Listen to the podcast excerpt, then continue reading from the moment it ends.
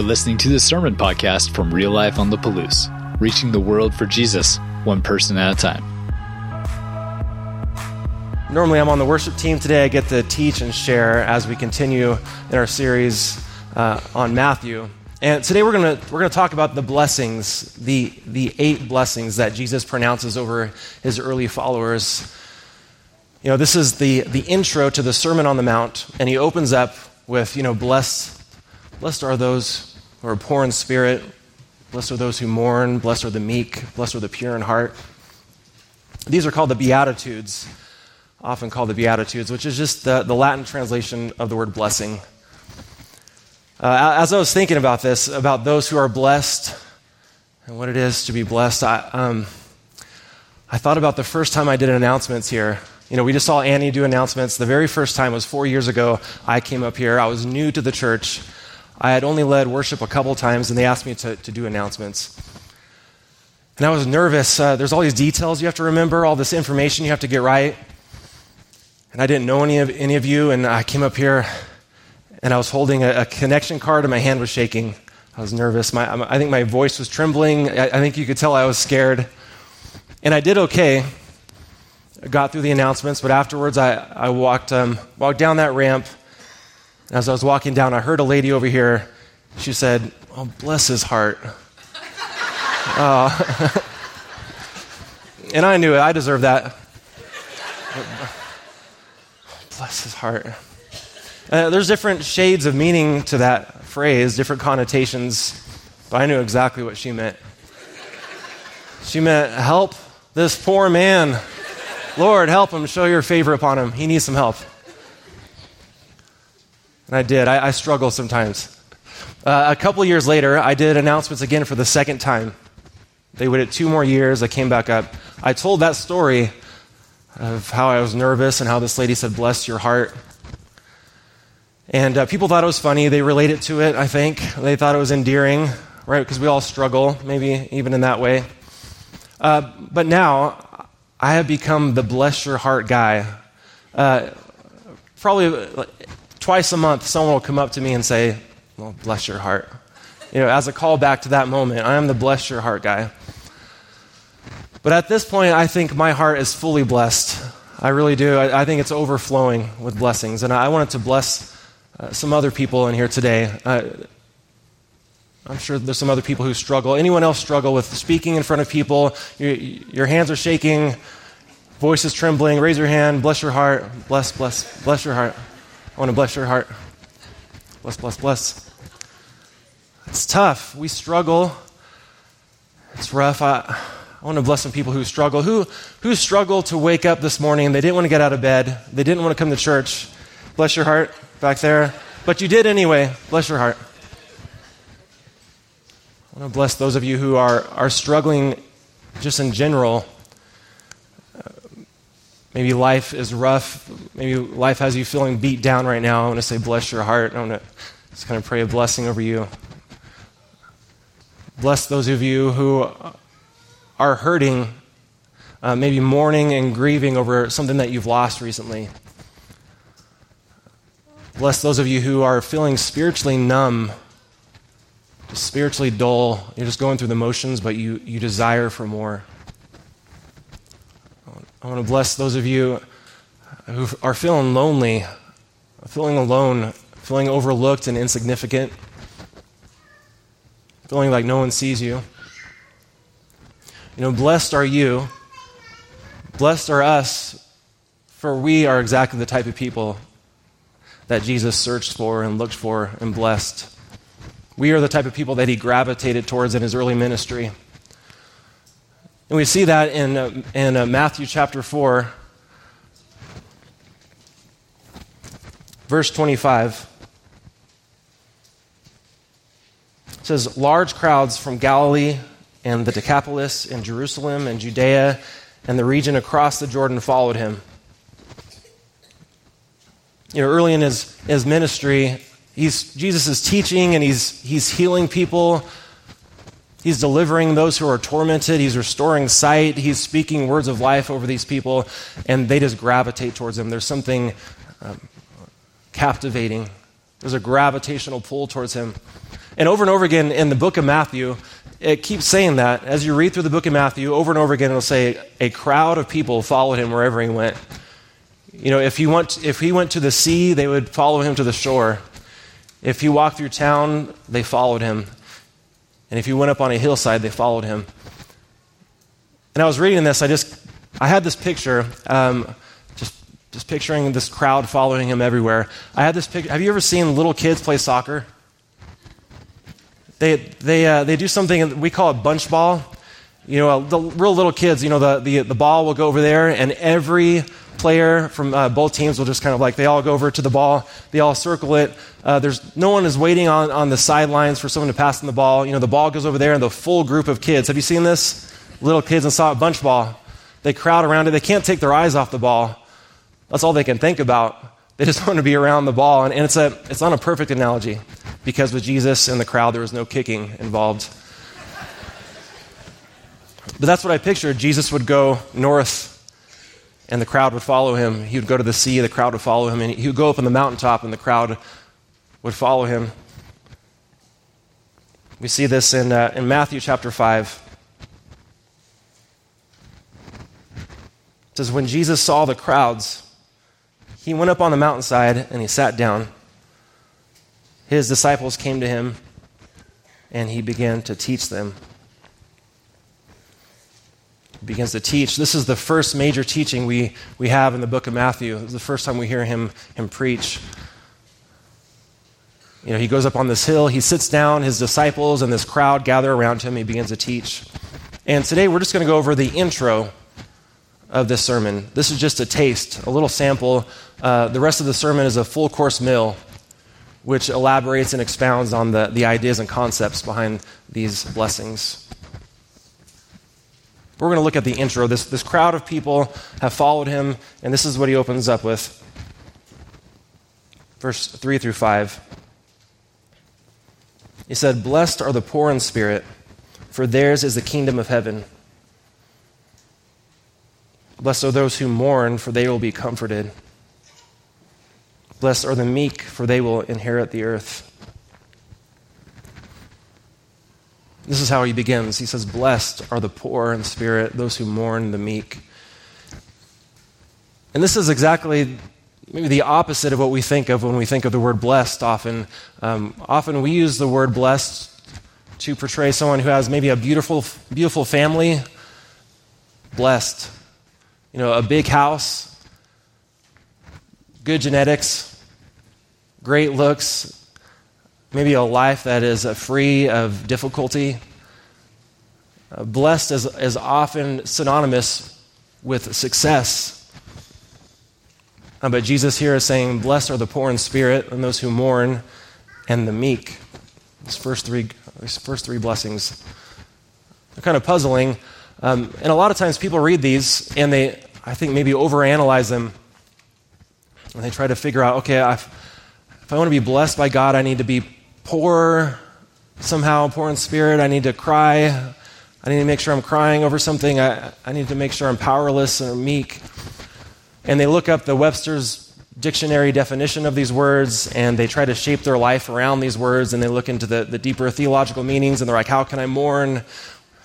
But I think, I think that's missing the point of this section. With these first three blessings, I think he's looking these people in the face these people who are broken, these people who are living in a cutthroat society of the Roman Empire, these people who are mistreated, these people who need healing, these people who are, who are poor, who are mourning. He's looking at these people in their face and he's saying, I'm here with you. I know what you're going through. I know what your situation is like. You know, I'm here to comfort you. That's what I think we're seeing in these first three blessings. And that's what the word uh, blessed means. In Scripture, blessed means that we are in right relationship with God, that we are experiencing His presence and His nearness. We are in alignment with God. We're, we're walking in formation with God. We're walking in step with God in the path to right living. And that relationship with God is the blessing. And so here Jesus is saying, You know, blessed are the poor and those who mourn and the meek, for the kingdom begins with you. And this is kind of a, a reversal of expectations, you know, on who's blessed. It is the powerless, the insignificant. Jesus saying, Jesus is saying, the kingdom starts with you. Those who are brokenhearted, those who mourn. As I was thinking about this, I couldn't help but thinking about my. Um, recently, I, I've been restoring rusty barbells. I was thinking of this, you know, just uh, for some reason, I've always loved home gym equipment. I don't know why. I like barbells and weight plates. I'm not sure. Um, and several months ago, I got this really rusty barbell. There it is. Uh, someone was pretty much giving it away for free. It was one step away from the scrapyard or the, or the, the dumpster. So I got it. And I looked up, you know, how do you restore a rusty barbell? And I saw there's instructions online. They say for really cheap, you can soak it in vinegar. And then you take a wire brush to it. And there's this whole process. You put you rinse it off with water and baking soda so it doesn't rust immediately again. And you wipe it down and you put three in one oil on it and you brush that in, and there's this whole process. And I'm not the most handy guy. I'm not too handy, but I follow these instructions and I went through the process. The, the different oils and the, the, the, baking soda and the water, and I, I scrubbed it with a, a wire brush and soaked it in vinegar. And you guys want to see the result? Let's see it. Boom. I was amazed. I walked in the house with a big old smile on my face, showing my wife, like, look what I did. I restored this bar. It's shiny. The, all the ridges to the knurl are, are clean. The sleeves are spotless. You could read the, the label of the brand on, on the end cap. I found uh, a little bit, so I started looking for, for rusty barbells at that point. Uh, I did. I started searching it out, Facebook, Craigslist. Like, I want to find some more. I want to find, find the most rusty barbell. I want to, I want to find one that looks like it sunk on the Titanic. And I want to see, can I restore this? I found one, uh, another one for $5. It was dirty, rusty. Uh, you couldn't read the label on the end cap. You couldn't see what brand. I restored it and it ended up being this high-end Ivanko barbell that it's worth over a thousand dollars when brand new. I got it for five bucks, and so I'm seeing treasure here. I'm like, wow, this. So again, I started looking for rusty bar. I wanted to find the barbells that no one else wanted. I wanted the barbells that no one wanted to touch, the ones that were uh, kept in the back of the shed in the garage that no one has seen in decades. That's the barbell I wanted. And I realized that when your goal is restoration, when your delight is in restoration, you go searching for that which needs to be desperately restored. And if you could look in my eyes when I saw a rusty barbell at that point, you would see that I saw the value, the worth, the potential. You know, behind the, the layers of dust and dirt and, and rust and all that is gross, and barnacles, whatever is on these, these barbells. Behind those layers, I was able to see the value, the beauty, the treasure, the beauty of spotless uh, knurl, unblemished sleeves. And I think that gives us a glimpse, maybe, of what Jesus saw when he looked at these people, these, these broken hearted, mourning, powerless, insignificant people. I think when he saw them, if you could see, if you could look in his eyes, he saw the value, the worth, the potential, the treasure, the beauty. He saw these people as being worthy of being the start of the new kingdom. And we, we see a hint of this in, um, in the Old Testament. This is Isaiah 61. I think we see a, a hint of this. Uh, last week, Adam taught about the different layers of interpreting Scripture. And he said the second layer is called remez. Do you guys remember this? Remez is a hint back to previous scripture. So when you're reading uh, the teachings of Paul or Jesus, there's often hints back and parallels and echoes. And that's what I saw in, in, Isaiah 61. We sang two songs at least, maybe three songs inspired by this. this verse today. I see Jesus is echoing this, this passage. It says, The Spirit of the sovereign Lord is on me, because the Lord has anointed me to proclaim the good news to the poor. He has sent me to bind up the brokenhearted, to proclaim freedom for the captives, and release from darkness for the prisoners, and to comfort all who mourn, and provide for those who grieve in Zion, and bestow on them a crown of beauty instead of ashes the oil of joy instead of mourning, and a garment of praise instead of a spirit of despair. And they will be called oaks of righteousness, a planting of the Lord for the display of his splendor. Bless their heart. It's rough. It's rough being a parent. It's a struggle.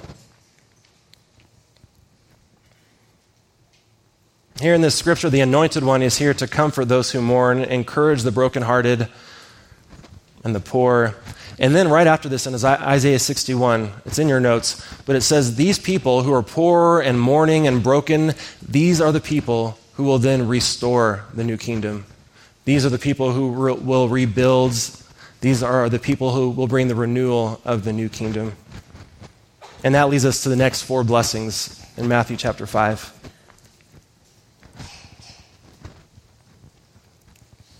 Verse 6 Blessed are those who hunger and thirst for righteousness, for they will be filled. Blessed are the merciful, for they will be shown mercy. Blessed are the pure in heart, for they will see God. Blessed are the peacemakers, for they will be called children of God. Now, again, the, the first three blessings point uh, to the fact that God is taking the brokenhearted and the mourning and the powerless, and he's using them to restore the new kingdom. Uh, these four, these four are showing a, a higher standard. These four are showing the people that God is forming a new way of living. And all four of these have to do with our relationship with God and our relationship with people. Our relationship with God and our relationship with people. So, righteousness, a very simple definition. This is very simple. Righteousness is a right relationship with God and with people because restoration of relationship is the highest value in the new kingdom. And so we do that by being merciful.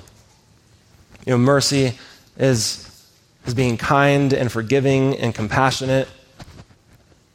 Jesus challenges us all through the gospel. He says, Forgive your enemies, forgive others, for you have been forgiven. Show mercy, for you have been shown mercy.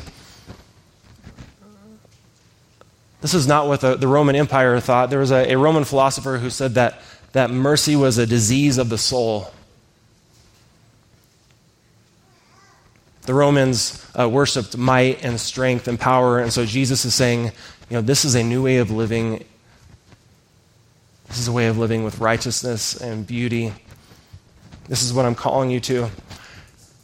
And he's calling us to look at others with the same eyes that he looks at us to see the value and the worth and the potential in, in even our enemies, even the people that we need to forgive.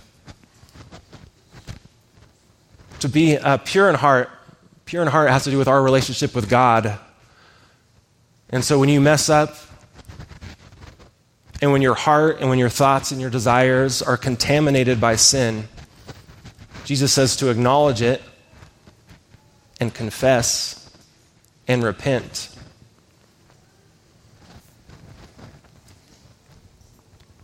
And then, like a restored barbell, you know, all blemishes and stains are washed away clean, completely. I'm going to read this um, Psalm 32. I just have it in my notes. It says, Blessed is the one whose transgressions is forgiven, whose sin is covered. Blessed is the man against whom the Lord counts no iniquity, and in whose spirit there is no deceit. So that's pure of heart. Finally, peacemakers. Um, we're called to be peacemakers. This is not, this is not global peace or world peace. This is, this is peace with God and, and peace with others. Again, restoration of relationships, reconciliation of relationships is the highest value in this kingdom. And again, over and over again, Jesus says to forgive your enemy. and to bless those who have hurt you and pray for those who have mistreated you. This is difficult. Bless those who have hurt you. I remember I was in life group uh, three to four years ago, and we were talking about forgiveness.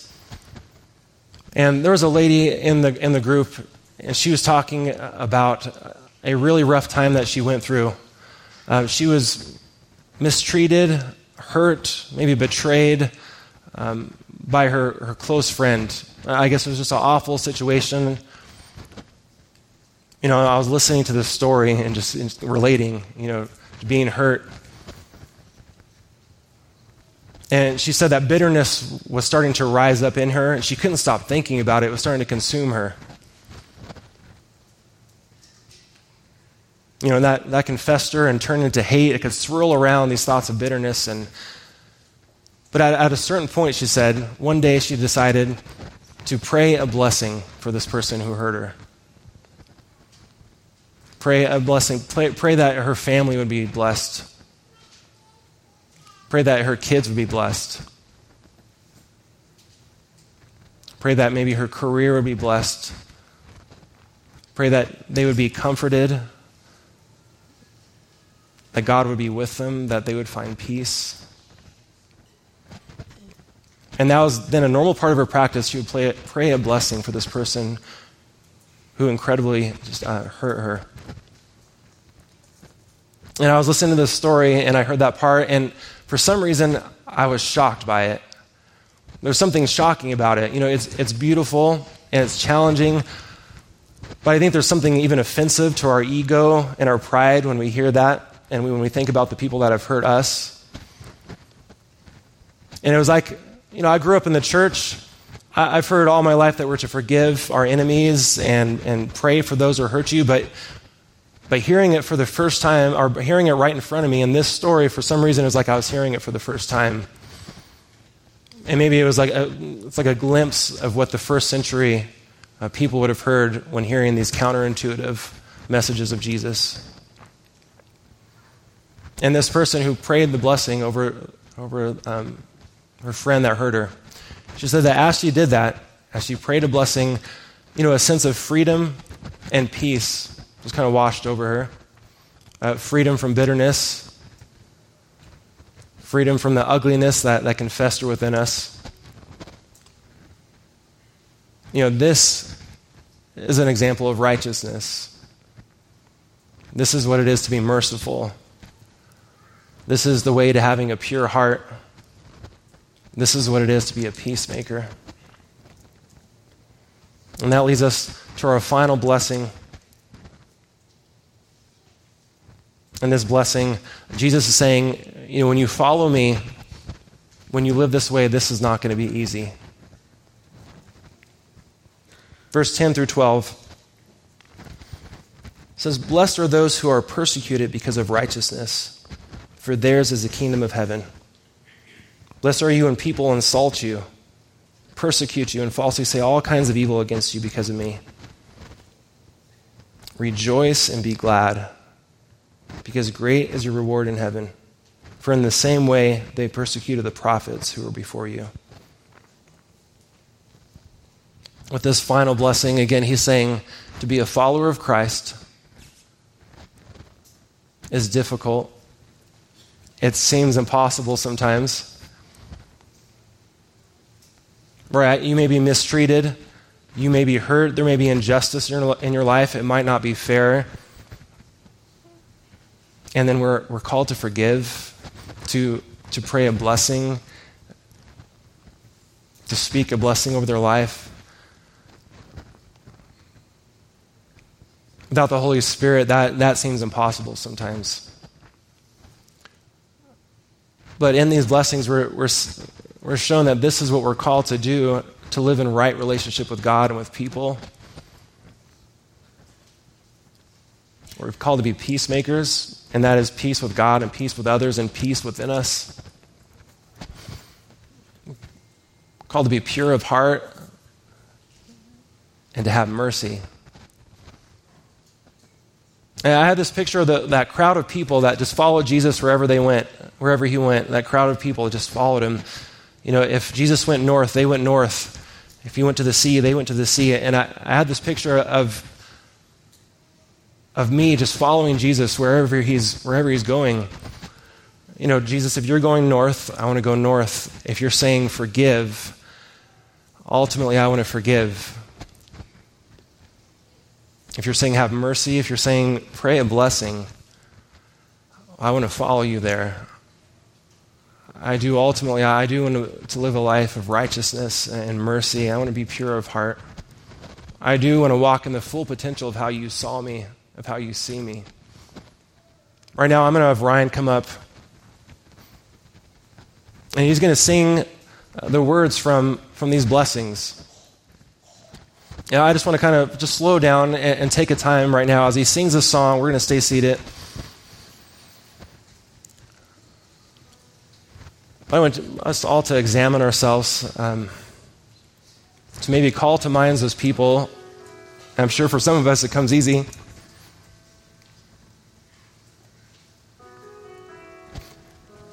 Those people who have hurt you, mistreated,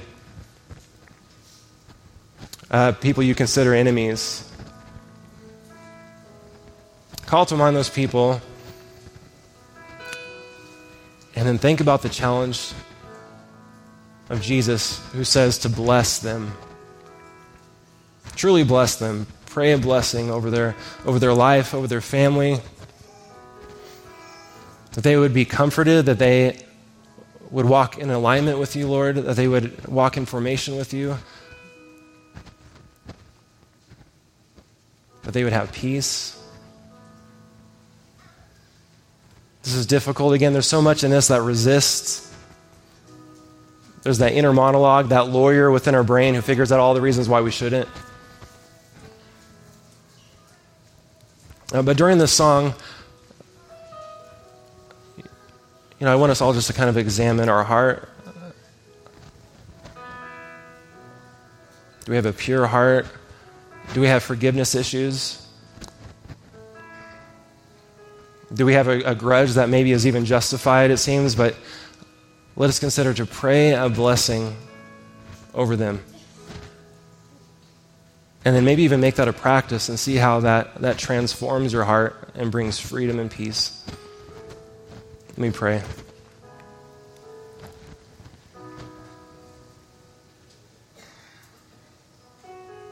Holy Spirit, search our heart. Show us if there are any offensive ways to you.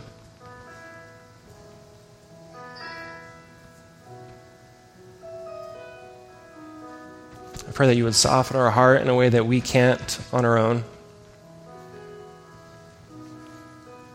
I pray that you would do things with that, within us that are beyond our, our understanding, our own ability, beyond our, our own pride and ego. I pray that your, your conviction and your guidance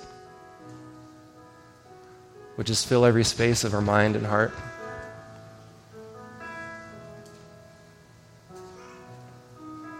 As we hear your, the, the words right from your teaching, when I'm reminded that nothing softens my heart like you, nothing brings me to a place of forgiveness like you. Nothing reframes my perspective like you. So, Lord, we thank you. It's in your name we pray. Amen. One reason I think um, Jesus chose the poor and those who are mourning and those who are meek as the first in the kingdom, I, I think they were the most ready for change.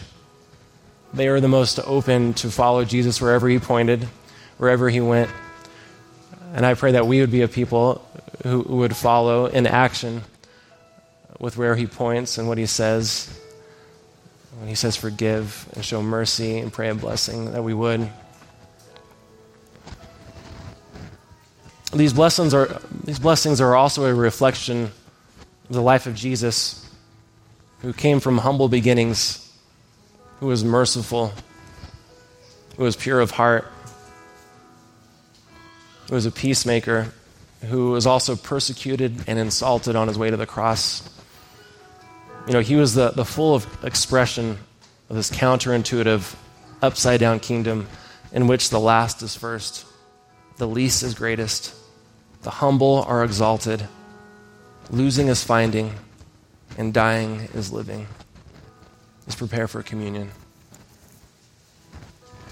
So the Lord Jesus, on the night he was betrayed, took bread, and when he had given thanks, he broke it and said, This is my body, which is for you.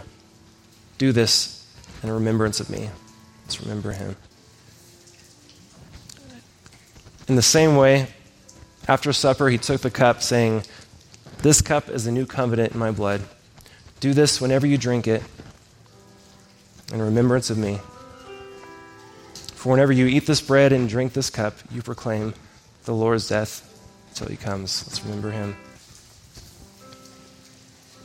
Let's pray. So, Lord, give us uh, the strength.